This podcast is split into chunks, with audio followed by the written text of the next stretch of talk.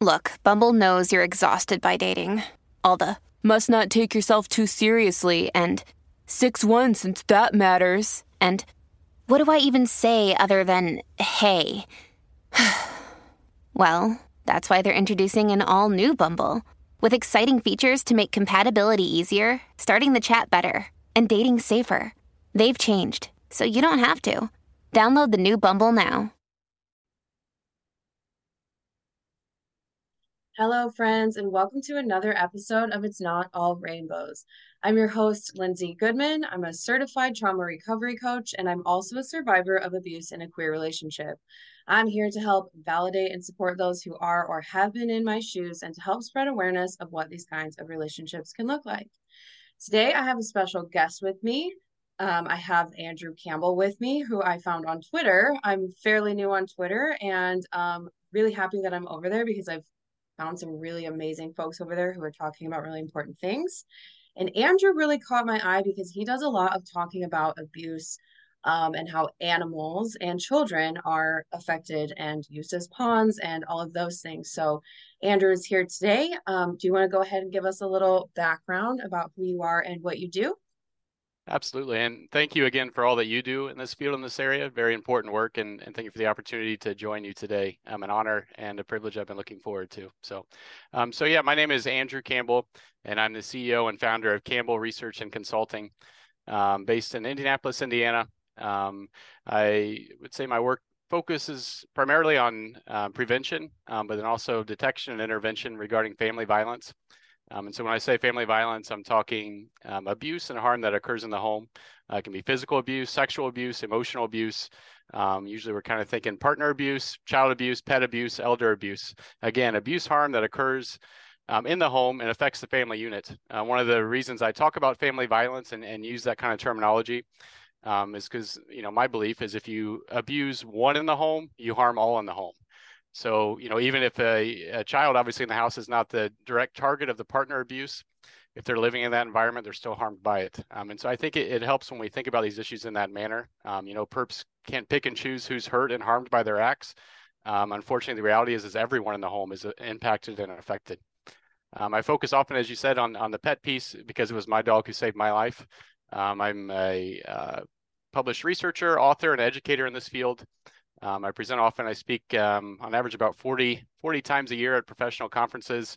Um, I, I, publish often. I write, uh, like I said, academic articles. Wrote the book um, that we're, that we're talking about a little bit today. I've also written for USA Today and other other types of media. Um, but again, uh, you know, the the drive and the passion for for why I do what I do is personal experience. Um, so, you know, I can remember waking up around 14 or 15 to uh, one morning in particular to my mom screaming, crying out in my room. Um, it certainly wasn't the first event, but it was kind of a culmination for me. Um, for a long time, I had been aware, being able to hear uh, through my parents' uh, wall there. Um, you know what? It's hard because when you're 12, 13, 14, you're not really sure to call it partner abuse. You're not really sure, you know, the, the terminology there. And I, I kind of think I thought of it as as being more like my dad was bullying my mom, my dad was being mean to my mom. Um, you know, at a certain point, though, it switched over from me feeling sorry for her to me feeling scared for her. Um, and so when this morning that I'm describing in particular happened, um, you know, it kind of explains what I did next. So um, I remember my my dad left that day. I helped my mom up and I said, hey, if you will not let him back in this house, um, we'll figure it out. Um, I had a younger sister. Um, but again, even at that age, 14, 15, I could see what emotional abuse does. and again, in my house, it wasn't physical or sexual abuse that I was aware of. It was the emotional abuse that I was witnessing, hearing, and then seeing obviously come into play. Um, but again, even at that age, before all this research I've done, I could see how harmful and and, and hurtful and and just the a terrible effect um, that it has on people. Um, and so, um, you know, my mom and sister and I um, did our best, you know, from that day forward. My dad did come back for a brief period a couple years later. That did not last long. Um, but again, I, I, I, I, I say that because that's where my passion comes from. throughout all of that, I, I, I mean, again, just speaking quite transparently, as a kid in that position, you know, uh, it, it's awful. It, it's hard. Um, just because my dad left the home that day doesn't mean, and I say this often, just because the abuser leaves the house doesn't mean the risk of harm is over. You know, it often just changes. Um, so things didn't necessarily get, you know, easy from that point on. Um, and, and again, I, I contemplated suicide many times, um, but it was always my dog um, who saved me. Um, I would sit out there with Shelby, who was a mixed uh, breed terrier, um, late at night, um, all times of day, and he just provided you know comfort that I can't even put into words. You know, some nights he would lick the tears from my eyes as I cried. Other nights he would stand watch at the edge of the yard. Um, like I said, I I was very close to killing myself at one point. Thought I was killing myself. Um, and it was it was that dog. That's who I credit um, for for the reason I'm still here today. Um, so again, I, I, look at, at each day differently now, and I'm thankful for each opportunity to talk about these things. Again, always remembering Shelby. Um, you know, the reason why I'm still here today to to be able to talk about it. Thank you for sharing that. I know, I mean, this is what you do, this is what you talk about. It's still it's it's like a really vulnerable thing to I mean, I'm thinking about like my own child and growing up and there's this stigma about like coming from an abusive household and having an abusive parent and it sticks with you or you know, when we have abusive partners, it's like this was you know, it's just it's yucky, and society looks at it like, whoa, wow, why did that happen, and how did that happen? Like instead of looking at the abuser, the perpetrator, like it's really unfortunate that that perpetrator targeted you or that you were an innocent child involved in it and stuff like that. So to be able to be here and knowing that, you know, our stories are important, and even if one person is helped and one person realizes that this is happening to them, is incredible thing. So thank you again for sharing that. No, absolutely. Like I said, I appreciate the opportunity to, you know, to discuss these things. Not fun to talk about, but important to talk about. Absolutely. Um, so what are some ways that um you, you talked about your pet helping you and supporting you through that time. Um, I experienced a lot of, you know, both my child and my dog being used against me to control me, to keep me around, you know, to mess with my feelings and all that stuff. What are some ways that we see perpetrators using animals um, to harm their victim? Yeah, so absolutely. Um, unfortunately, something I think we're seeing more and more frequently. Um, when you look in the literature, um, you know, in academic literature, it's unfortunately common. Um, we see, you know, particularly among women, um, many of them when they when they do enter a DV shelter, domestic violence shelter, describing um, that that you know threats or actual perpetrated harm to their pets was, something that perpetrators definitely um, um, used. Um, unfortunately, perpetrators don't play by the rules. Um, you know, they, they often go after those who are most vulnerable. Um, and in many cases, children and, and pets are among the most vulnerable in the home, obviously. Um, again, it's one of the main reasons why I, I describe these issues and, and, I focus on the idea of family violence, um, because just because it's it's what we would call partner abuse today doesn't mean it won't be a child or pet targeted tomorrow. Again, I, I think it's so important to view these family units as as all sharing risk in in these types of situations. Uh, one of the things I've noted in my own research, I've published um, um, a, a, study in particular in the Journal of Interpersonal Violence, um, where I explored, um, I utilized uh, police data, police reports from the scene of intimate partner violence incidents. Um, it was something like, I think it was over 9,000 reports that I looked at. And one of the things that quickly jumped out to me um, is when, and officers did ask every time they responded to, to the partner abuse or domestic violence incident, you know, was pet abuse a part of it? was, was pet abuse something that also occurred in the home? um, that when um, victims described yes that that was a part of it you know risk across the board seemed to just skyrocket. Um, we saw rates of strangulation um, idea of, of living with daily fear you will be killed um, other types of emotional abusive types of things. Um, again the physical risk to strangulation and then also reported um, rates of, of rape or sexual assault, things like that. Essentially, everything across the board um, seemed to go up um, when we talked about pet abuse being a part of it. Um, so that's why I often describe when I'm working with police officers, other professionals in the field, you know, if you're working with a family who is dealing with partner abuse, domestic violence, um, you know, understanding if, if pet abuse is a, is a piece of it is important to know. Um, we're concerned about everyone who's dealing with these issues, but if you know that that pet abuse is a piece, um, you know, again, risk just goes through the roof, um, unfortunately. And again, I, I, don't think it's just the adult and pet who, who have that risk. Obviously, children are always stuck in the middle. Um, it's why I say, you know, if a child lives in a home where partner abuse is occurring, 100% um, of them are emotionally harmed by it. There, there's no way, in my estimation, that a child can live in that type of environment and not feel it, um, not be hurt and harmed by it.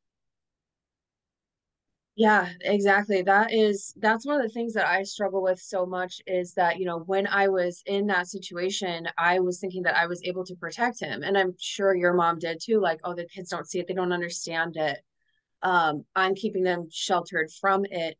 But as you said, like when a parent is, you know, they're emotionally unavailable, they're walking on eggshells, they're in this constant state of fog um, possibly things are being said or done in front of the child. Um, even if like, you know, mine was really little. So I was like, well, you know, again, at the time I didn't really understand what was going on, but being able to, um, I think I only really understood this when I started to see people talking about this. You, um, Dr. Emma Katz, um, there are a couple other people on Twitter who are talking specifically about children and how they're affected. And it's it's very hard to to accept that and you know to struggle with the guilt that comes with that. But as you've said this is um you know this is the perpetrator and the perpetrator is doing these things. And you know obviously it's very important to to be here talking about these things and like you mentioned training first responders to be able to understand that when they come into a home they can't just walk in and be like there's no marks on this person. Look at the children look at their behavior a lot of times the children are my child did become fearful of my abuser and that is when i left. Once i realized that this this little kiddo was scared i left. Um you know and a lot of times like for me with the dogs it was like the dogs would hide when they were around. So really having people understand that and other family members other people because as a society we just don't understand what this looks like Absolutely. I, mean, I, I sometimes and, and often actually say, you know, kids speak in the language they know how to speak. And often before they can describe abuse or know to call it abuse, you know they speak out behaviorally. So they'll act out they'll show you through their actions um, sometimes some of the things they're experiencing. Like i said even myself as a, as a teen not really even knowing for sure what to call it right? And and i think that makes sense. Like when you're a kid um, especially younger children you're trying to process it. You don't it's it's something that you shouldn't be trying to process and that makes it so difficult to figure out right? Because especially when it's between two trusted adults who or two adults you should be able to trust um, it just adds an extra layer um, you know um, and and again i, I want to share you know the the story is is not one of of of saying you know when you grow up in these environments that you know um, well you know it, it I mean I don't know I want to share it I want to share it honestly and, and it will be work but it's not hopeless. And so when you grow up and you see these types of things, um, it doesn't mean that you can't, you know, um, um, learn that that's not safe, that that's not healthy, and desire and want something else, and go on and, and find something else. Um, it, it certainly makes it a lot harder. Um, and again, speaks to the importance of of these conversations and of trainings, like you said. Um, you know, I, I've I've heard um, agencies not as often now, but early on when I was doing these trainings, I can remember a couple a couple times where um, a responder made a comment about a child being too young to be impacted, too young to be affected. Um, we know, you know, I, I give presentations um, on on the topic of pregnant partner violence. The reality is, even before birth, the developing fetus is is harmed and, and hurt when their mother um, experiences um, you know, abuse. And we call it the parental pathway of stress and, and harm there. Um, so again, no child is too young to be impacted or affected. Um, and so again, catching it as early as possible and, and helping them to understand this is not normal. It may look like normal because it's what you're living every day, um, you know, but we want a better normal for you. So uh, eventually they have to kind of unlearn normal and replace it with a healthier, safer normal. Again, not impossible, but you know, it it it, it is a lot of work. But but with the proper you know intervention and resources, um, we certainly see many kids coming from these environments and going on and not being abusive, um, not entering into abusive relationships and going on to do you know just great things out there. Yeah. Uh, what are some of the resources that you would recommend for people who, like myself, um, I feel like with the awareness that I have, I've been able to do so much to help my son. Um, he was very little, but like you said, even fetuses are affected by this. Um, what are some of your favorite resources, your go-to resources that you're sharing with people when you're traveling, when you're, you know, giving these presentations that moms or parents who are being abused can go to so that they don't feel so alone um, or so helpless because it's a very helpless feeling to be like how could this happen to my child and you know how did i let this happen and all of that stuff so resources for mom to help with her own guilt or parents help with their own guilt and resources help with the kids Yeah, I mean, first of all, I would start by saying, obviously, um, all fault and blame lies on the abuser. Um, unfortunately, we hear that often, the idea that a victim is somehow blamed because a child was exposed. You know, I mean, but the, the purpose of one who is who is uh, engaged in you know engaging in the abusive acts all blame and, and fault lies on them. Um, i think parents end up in a very difficult space often right of, of trying to figure out what how do i best protect my children uh, trying to understand how is it really affecting them things like as like that. But again you know i, I, I lay full blame um, you know, on, on the abuser, obviously in these types of situations, they're the one who are creating these conditions that, that obviously are often extremely difficult to navigate.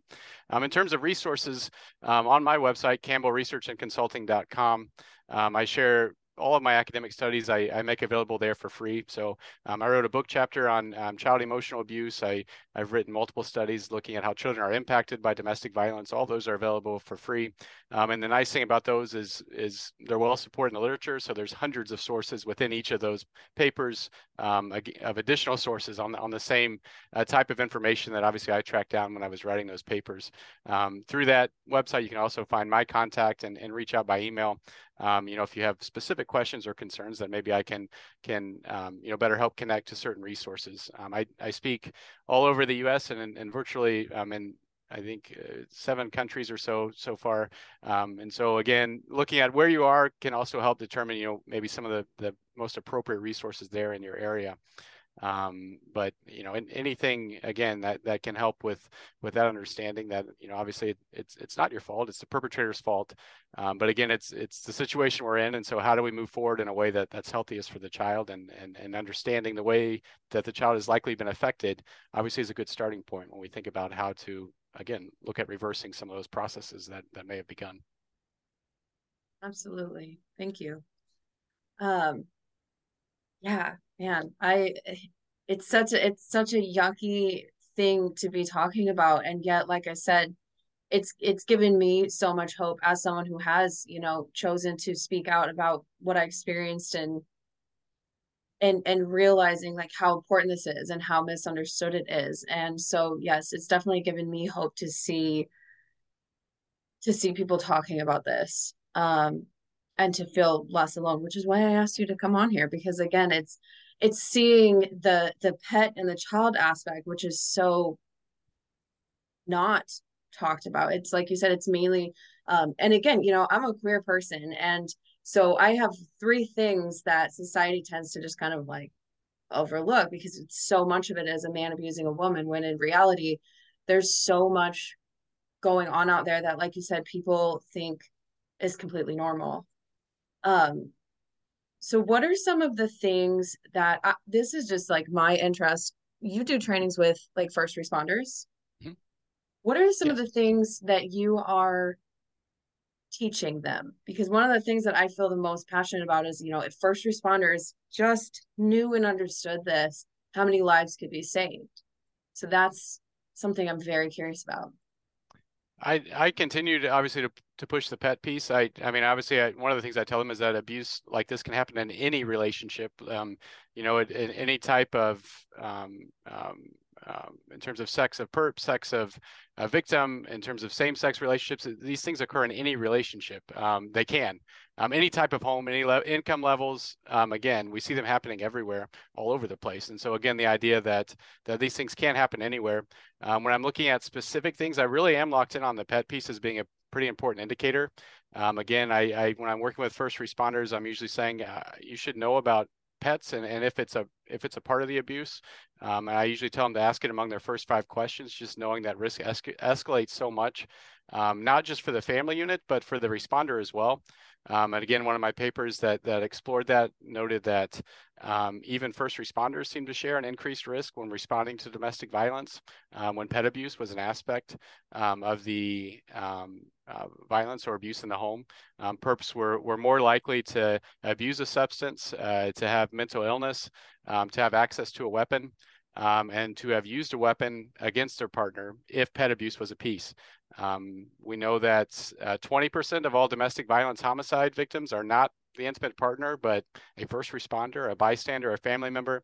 So again, knowing that they already share a lot of, of risk there um, when they're responding, it's one of the riskiest um, calls an officer can get um, is responding to partner abuse. And so again, knowing the pet piece elevates risk for them um, I, has been something I've, I've found success in, in helping them to see that and understand that. Again, you want to ask about the pet piece, not just, um, well, I mean, obviously we're concerned about the family, but not just that. I mean, you, I mean, you want to go home to your family too, and understanding that your risk is probably elevated if that's a piece and component. Um, you know, there's just something about that that pet piece. I, I know when I when I hear from or what I've what I've understood from perps is is sometimes not always, but sometimes they move to targeting pets and children when they feel like they're losing grip, um, when they're losing control. You know, and again, it's not real control. Perps call it control, but obviously, um, when I, I think of uh, perpetration of abuse, it's not an act of control as I see it. It's an act of weakness. It's revealing weakness. It's not showing power. It's not showing control. But they have it, you know, twisted. They think of it as control, power. Um, and and when they feel they're losing that grip, um, you know, we, we hear that often that they, that's when they start targeting children and pets. So even knowing that that piece is occurring can potentially indicate that the abuse may be further along, and we know abuse only increases in severity and frequency. So even looking at it from those angles, I think has been helpful in helping officers understand. Again, we're still worried if if, if pet abuse isn't a part of it, but if knowing that piece is there, um, you know, our risk, our concern should be extremely high for everyone in that home and family unit.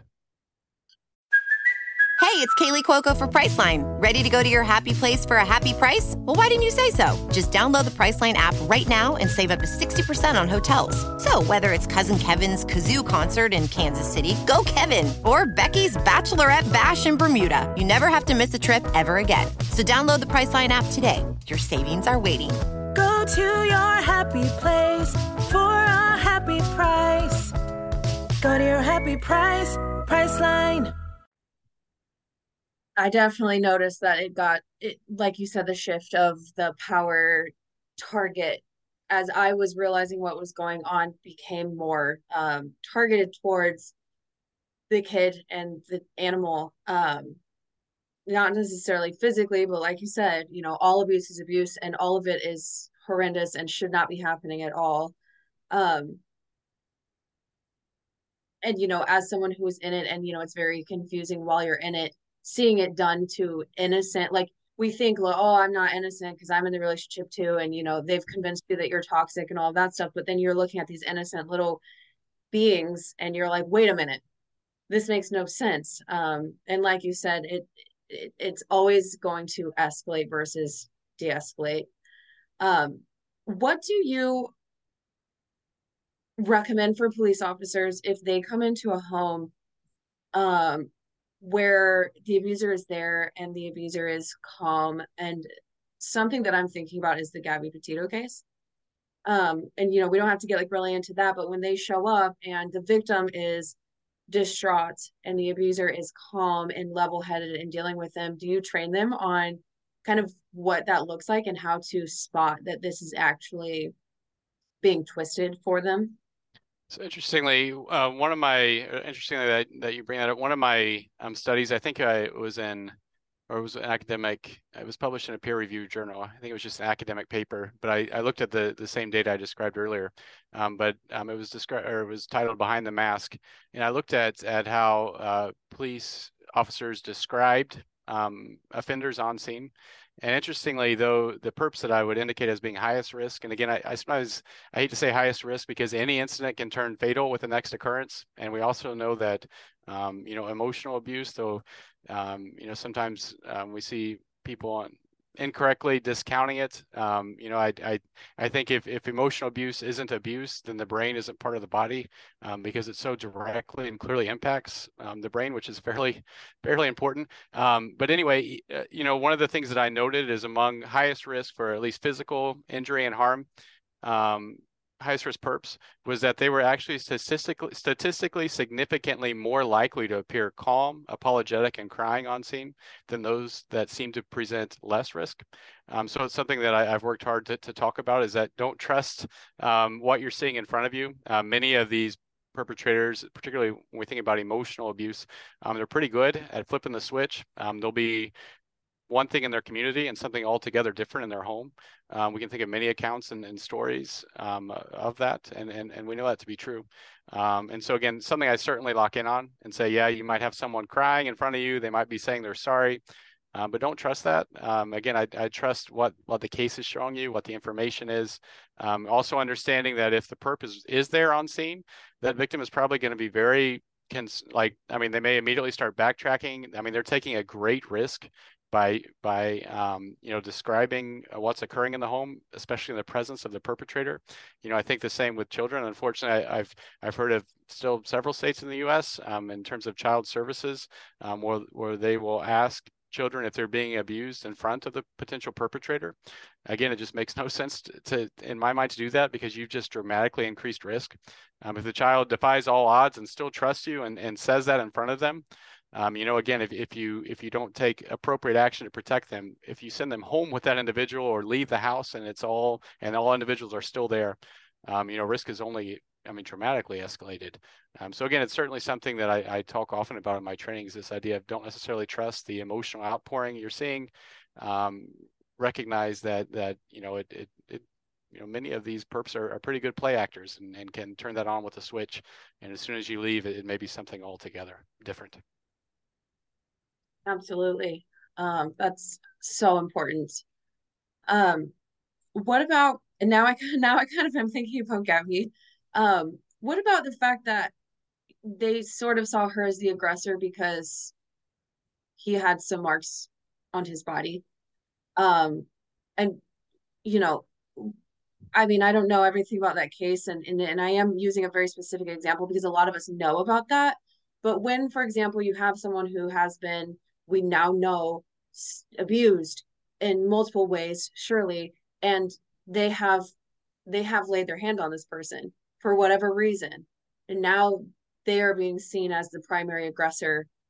What do you tell them in that case? Maybe maybe the person who's being abused you know threw something and that person says oh well they threw this at me. And now the police are like well you know they're the aggressor. Uh, what do you tell them about that? And, and how do they like you said to tell them you know to not trust what you're seeing but how do they separate this and not fall for this thing that society is just like in love with is that abuse is mutual and that they're both toxic and you know well she lashed out and did this thing so you know this person did that. How do you get past that Unfortunately, it's not an easy answer um, at all. Obviously, you know, all of these um, situations are different. Um, unfortunately, um, at the, again, at the, the core root of it is is abusive acts, which in any case, you know, abuse in any form and and in any manner is is obviously wrong and it's it's harmful. Um, again, I think it, it speaks to earlier detection and improving those types of things. Um, you know, I, I know there I do hear that, and, and I and I hear agencies describe it where you know um, an individual uh, an individual maybe acts in a retaliatory manner, but but still commits an act like that. And certainly, I when we're thinking about it from a law enforcement uh, perspective, a legal perspective, in terms of how those agencies work, it's very difficult and confusing for them to try to sort that out. How do you just how do you decide, especially when you're standing there in the situation, trying to figure out who started this what? And and again, I, I think sometimes we do see the the mutual ideas as being um, a way to kind of I mean, not saying that wash your hands of the matter, but just to kind of tie it up nicely and say, well, it's mutual. Both, you know, um, but again, I don't think that's that's the right response either. Um, uh, like I said, I, I, wish I had an easy answer. Those situations are, are very difficult, and each one has to be looked at differently um, to fully understand why the acts occurred. Um, was the the the retaliatory act, or, or, you know something like like what you described, was it in defense, like to protect oneself? Because again, you know, you might throw something at someone or or take an act because they're coming at you, and then you feel in that moment that that's the best way to protect yourself. Um, understanding those types of things. Another key report source that we don't see speak up often that I think could be very helpful in those types of situations are neighbors. Um, neighbors only report about 8% of domestic violence, only 12% of child abuse. Um, I think many times neighbors do have information. Um, I can think of one case in particular that, that, falls right in line with what you're describing. Um, my understanding of the case, um, at least in, in, this particular instance, was um, that a, a uh, the it was a, a the perpetration um, in, in, this particular case it was a, a female who was the victim the male perpetrator. Um, the female was actually taken out on a stretcher um, significant injury. Um, a neighbor apparently had seen through a window the male push her down the stairs it looked like um, late at night. Um, the next day it's actually when the female was discharged from from the hospital, she was actually the one getting arrested, um, which seemed a little confusing. Um, the neighbor followed up and found out that the the male then before he before she could claim domestic violence that he said you know showed marks on his arms and and, and said that he had hurt her. Um, I think when the case was all sorted out, my my understanding was maybe it was better understood that maybe those marks came from her trying to grab a hold of him so as not to fall down the stairs. So you sometimes I think neighbors can have key information, especially when we think of a more urban setting. They're in close proximity. Um, they they often I think don't feel comfortable sharing, um, and maybe some of that is, is concern for risk to their own family. Right, many times these perps are are scary, and and and and especially when they're acting in, in such violent manners. Um, the last thing you want is that perp to then turn on you and your family. Um, so understanding uh, maybe some of the reasons why neighbors don't don't talk about these things could be helpful, and including them in, in investigations. Um, I'll, I'll, add that while they don't typically report child abuse or partner abuse, they do report animal cruelty. So um, while only 8% of domestic violence reports come from a neighbor, 12% of child abuse, uh, 89% of animal cruelty reports come from a neighbor. Um, so neighbors will talk about pets. So again, it's a, it's another key aspect. I always come back to that pet piece because I do think it's important.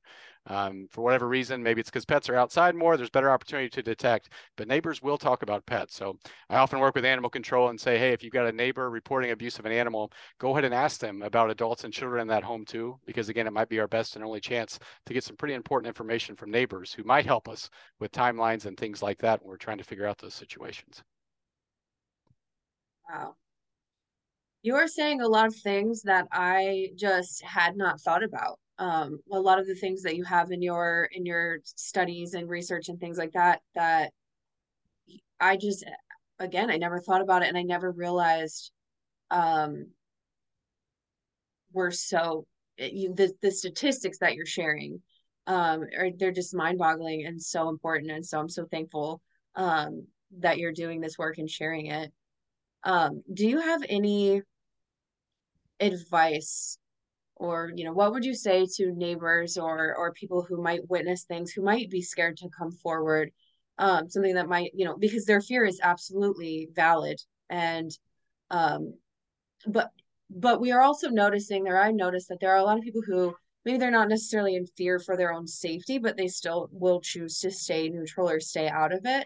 What are some things that they could could consider when it comes to to sharing or not sharing I think the the idea of making them feel safe again that that responsibility lies on on the agencies that make up our communities that deal with these types of things. Um, you know, with, uh, neighbors or anyone in the community needs to be able to trust responding agencies. They need to to feel that you know if if if they make an anonymous report that it truly will be kept anonymous. That there won't be some easy way. Um, again, I think one of the tricks when we're talking about a neighbor is you're so close. You're right there. You're often right next to the person, and so then again, this idea that they won't know um, you know, um, I, I, think is is a, is a major issue. Um, but in, in terms of weighing that risk, again, understanding that these things only get worse. Um, you know, the, the abuse and, and violence, particularly as it's perpetrated in the home and in the in these types of cases, doesn't just go away. You know, sometimes I, I hear um, the idea that um, you know. I, I, speak often again about family violence in all different types of, of areas and and and and and, and different types of presentations. And, and one of the ones I give talks about how family violence um, always increases after a natural disaster. Um, I also speak often about how um, it's increased um, during and um, you know, it's at the early stages and still ongoing during the pandemic. And sometimes we hear individuals say, well, you know, they kind of blame the event on and for the for the uh, family violence and say, well, once things um, settle back down after the natural disaster, the abuse will stop. You know, once we get out of the pandemic and things return to normal, abuse will stop. Nothing in the literature to support that it just goes away. Um, actually, and when we look at natural disasters, abuse always seems to increase, and that increase stays um, for years and often becomes the new normal. Um, so again, uh, it's only going to get worse. So if you're seeing something and thinking, well, I don't need to say anything, I'm sure they'll work it out. Not usually. Um, work it out usually means that that someone gets significantly or, or even further harmed. And again, if you're talking about a child um, in the home, um, you know, any exposure to abuse is too much. Um, one of my other studies noted that on average, if law enforcement gets a call reporting domestic violence, um, and uh, before the COVID, before the pandemic, it was estimated that only one in four victims um, of like physical or sexual partner abuse ever call law enforcement. But among those who do, um, on average, there have already been 10 incidents in the home before they make that call.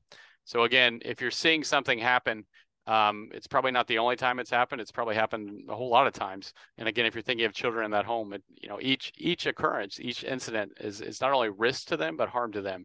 So even thinking of it from that perspective, obviously we want to protect adults, um, but but again, if you're worried about others in the home, children and pets certainly share that risk. Um, and and and by turning a blind eye, um, again, I, you're, you're, you're leaving something to chance that is, is very scary um, because there, there's no guarantee that they'll still be breathing um, or, or, or okay on whatever that looks like tomorrow. Absolutely. And it's, it's one of those things that, you know, it sounds so harsh and we see, um, you know, I'm on like all the social media and we see people making videos joking about, killing their partner. And a lot of people, you know, they'll say, oh, it's just a joke, it's just a joke. But we're out here saying, no, absolutely. Like, we know that the odds of being murdered are, what is it, like 800% more if you, if they have put their hands on your neck one time. It, I don't know if that's the exact statistic on it. Maybe you know, but it's not it is people are like why are you out here saying that so harshly like what you just said is like they're they might not be breathing tomorrow because it is the reality. It's and, and, and like you said the same with pets and, and children. It is the reality when we're we're seeing these things when we're witnessing it it's definitely not the first time. I mean it could be but the odds are that it's not the first time. Um another thing that i noticed that uh, that i think that in general society does not understand is exactly what abuse is. And it isn't just you know we think um, just based on what we see like on tv that it's you're in the hospital. You you're in the hospital or you're covered in like goodbye earl by the chicks where oh she has a black eye she has to cover it up and and that's just what we think of. Or of course we think of of rape. And it's like society says these are the two things that we'll start paying attention to. But everything else that people are talking about emotional abuse financial abuse now we have digital abuse you know that's sort of really looked at as tolerable, like maybe not ideal, but like a lot of people are toxic these days, or oh, my parents, they would call each other names, they would do this and they would do that. But we all need to really take it upon ourselves to research and understand. You know, we don't have to write papers and we don't have to um, make content and we don't have to do anything, but to know and understand what abuse is and what it looks like is just so important. And if we as a society could understand and, and agree, accept that these things are abuse, um, versus kicking back. I do see a lot of kickback, you know, of people saying, well, that's not abuse, or I've seen worse and things like that. Um, I think that that would would be just a basic start for all of us. Absolutely, I agree like you said, I mean, obviously, uh, certainly not discounting. I, I mean, abuse in any form is is awful, intolerable, wrong. Abuse in any amount, and there's no excuse for abuse. I mean, all those things I, I believe to be true. I do think, again, emotional abuse is discredited often, but um, it shouldn't be. Um, you know, and again, I say it carefully because I, am not saying this is always the case, but um, and you know, many many times while, while a fracture will heal and a bruise will fade you know, it's the emotional abuse that lingers. Um, and, and, and every act of physical abuse and sexual abuse also, in my opinion, includes emotional abuse. I don't know how it could not. Um, and then we also see uh, emotional abuse occurring on its own. It's all, and it's often that, that that that emotional psychological harm that lingers um, it, will linger for a lifetime for many people and sometimes longer as we think about being passed on to other generations um, so certainly well past time that it's taken more seriously um, and better understood um, that that it is abuse and and that the people who experience it um, you know, it, it's it's it's not again, it's it's not weakness being victimized by it; it's weakness to perpetrate it. Um, and and as I said, you know, the, there's there's no excuse for it. Even being a victim yourself doesn't excuse um, those acts. Again, when we think about some of those things, it might help us in terms of working with the perpetrator to better understand how to address the issues. Um, but certainly there's nothing that excuses it. Um, and it, again, its its impact and its effects are, are long term. Um, if I can add a, another piece about the pets and kind of more of a positive angle when we talk about the pet piece, um, you know, I see pets being such a critical critical component in, in the healing process from emotional abuse. I talked about Shelby and how he saved my life. You know, the reality is for so many humans, you know, if you're abused by humans, you're going to struggle to trust other humans. Um, many times a non-human animal or, you know, and, and we think of it as pets, but it's not always what we traditionally call a pet. Um, I think in more rural environments, I've heard of, I can remember one child saying they couldn't wait to get off the school bus and run to the cow on their farm and, and tell the cow everything that they experienced. Um, I think of other animals that we don't traditionally think of as pets filling that role. Um, you know, it's a support role. It's it's uh, you know, in, in children in particular where partner abuse occurs, it's probably unlikely they're going to form a strong, you know, secure attachment to an abuser. And the reality is, is, is the the victimized parent may have had so much taken from them, they just have little to give. Um, and so I think we're seeing more and more of this idea of of um, pet attachment, where children strongly attached to animals in the home. Again, when that relationship is healthy, um, it can be life saving for children, for animals too. Um, unfortunately, something we have to be care- careful about is that children don't um, replicate the acts of abuse they see in the house toward that animal. Obviously, we know that takes things a very different direction. But as long as that relationship is safe, healthy, and protected, again, we can see pets providing life saving support. Um, now, it's not a permanent fix. Obviously, pets aren't going to live forever, um, but it can certainly help children get through very difficult times. And it's certainly something we have to understand. You know, if we're working with these family units, we have to view pets as part of the family and understand they are probably, in many cases, the most important important part of, of the family to some of these victims of abuse, um, particularly when they're their you know sole source of emotional support, consistency, and love, and, and things that are so critical to our emotional health and well being. Absolutely. Um, I'm I'm an adult, but I'm very thankful for my dog who was with me, you know, during half of the abusive relationship. Um, and I'm lucky that I have her, and I'm lucky that she's here, and she's just such a solid part of the family. So I I definitely feel you know her love and um, support really. Um, and so very very very important aspect of all of this. Like you said there's the the scary part of it that we need to be aware of that th- these things can happen. And then this silver lining that can be there in terms of healing is that these can animals of any form can be an incredible healing um, resource for us um, on that note, um, I feel pretty good about this conversation. We've talked about a lot of really important, also really yucky things. Um, and I really appreciate you coming on here and just for everything that you do. Um, I'm very honored to have had you and and happy to be following you and supporting your mission. Um, before we go, is there anything, you know, any last things that you want to share? Not really. I mean, again, I, I just appreciate the time and, and the opportunity. Um, as, like I said, I speak often on these issues, but uh, you know, each one, um, you know, I, I, I think it's important. Um, I, I'm, I obviously, like I said, I, I research and, and I've done a lot of other things um, in this area, but but it's it's been part of healing for me too to be able to talk about these things um, and, and, and a way to kind of um, you know look back and, and think about some not fun times in my life and, and how now you know the opportunity to try to use those um, to help others is, is, certainly something that in a weird way I'm thankful for. Not thankful for the harm, but but thankful for the opportunity to try to help others. Um, and and so again, I, I, I echo what you said in terms of uh, you know I I'm, I'm thankful for the work that you're doing as well. It's it's important, very important, and and again I thank you for the opportunity. Um, you know, to, again, maybe someday if, if, if if abuse will ever go away, then we can have conversations that are just about fun things. But um, for as long as it's here, um, there's things to talk about in this area. And again, like I said, um, I, I, will say on that line too, something that, that sounds crazy, but it's true. I mean, if abuse is preventable, you know, then ending it is possible. Um, and so I think it, it, when we think of it from that aspect, again, there's a lot of work to do to get there. But again, I, I, I think any amount is too much.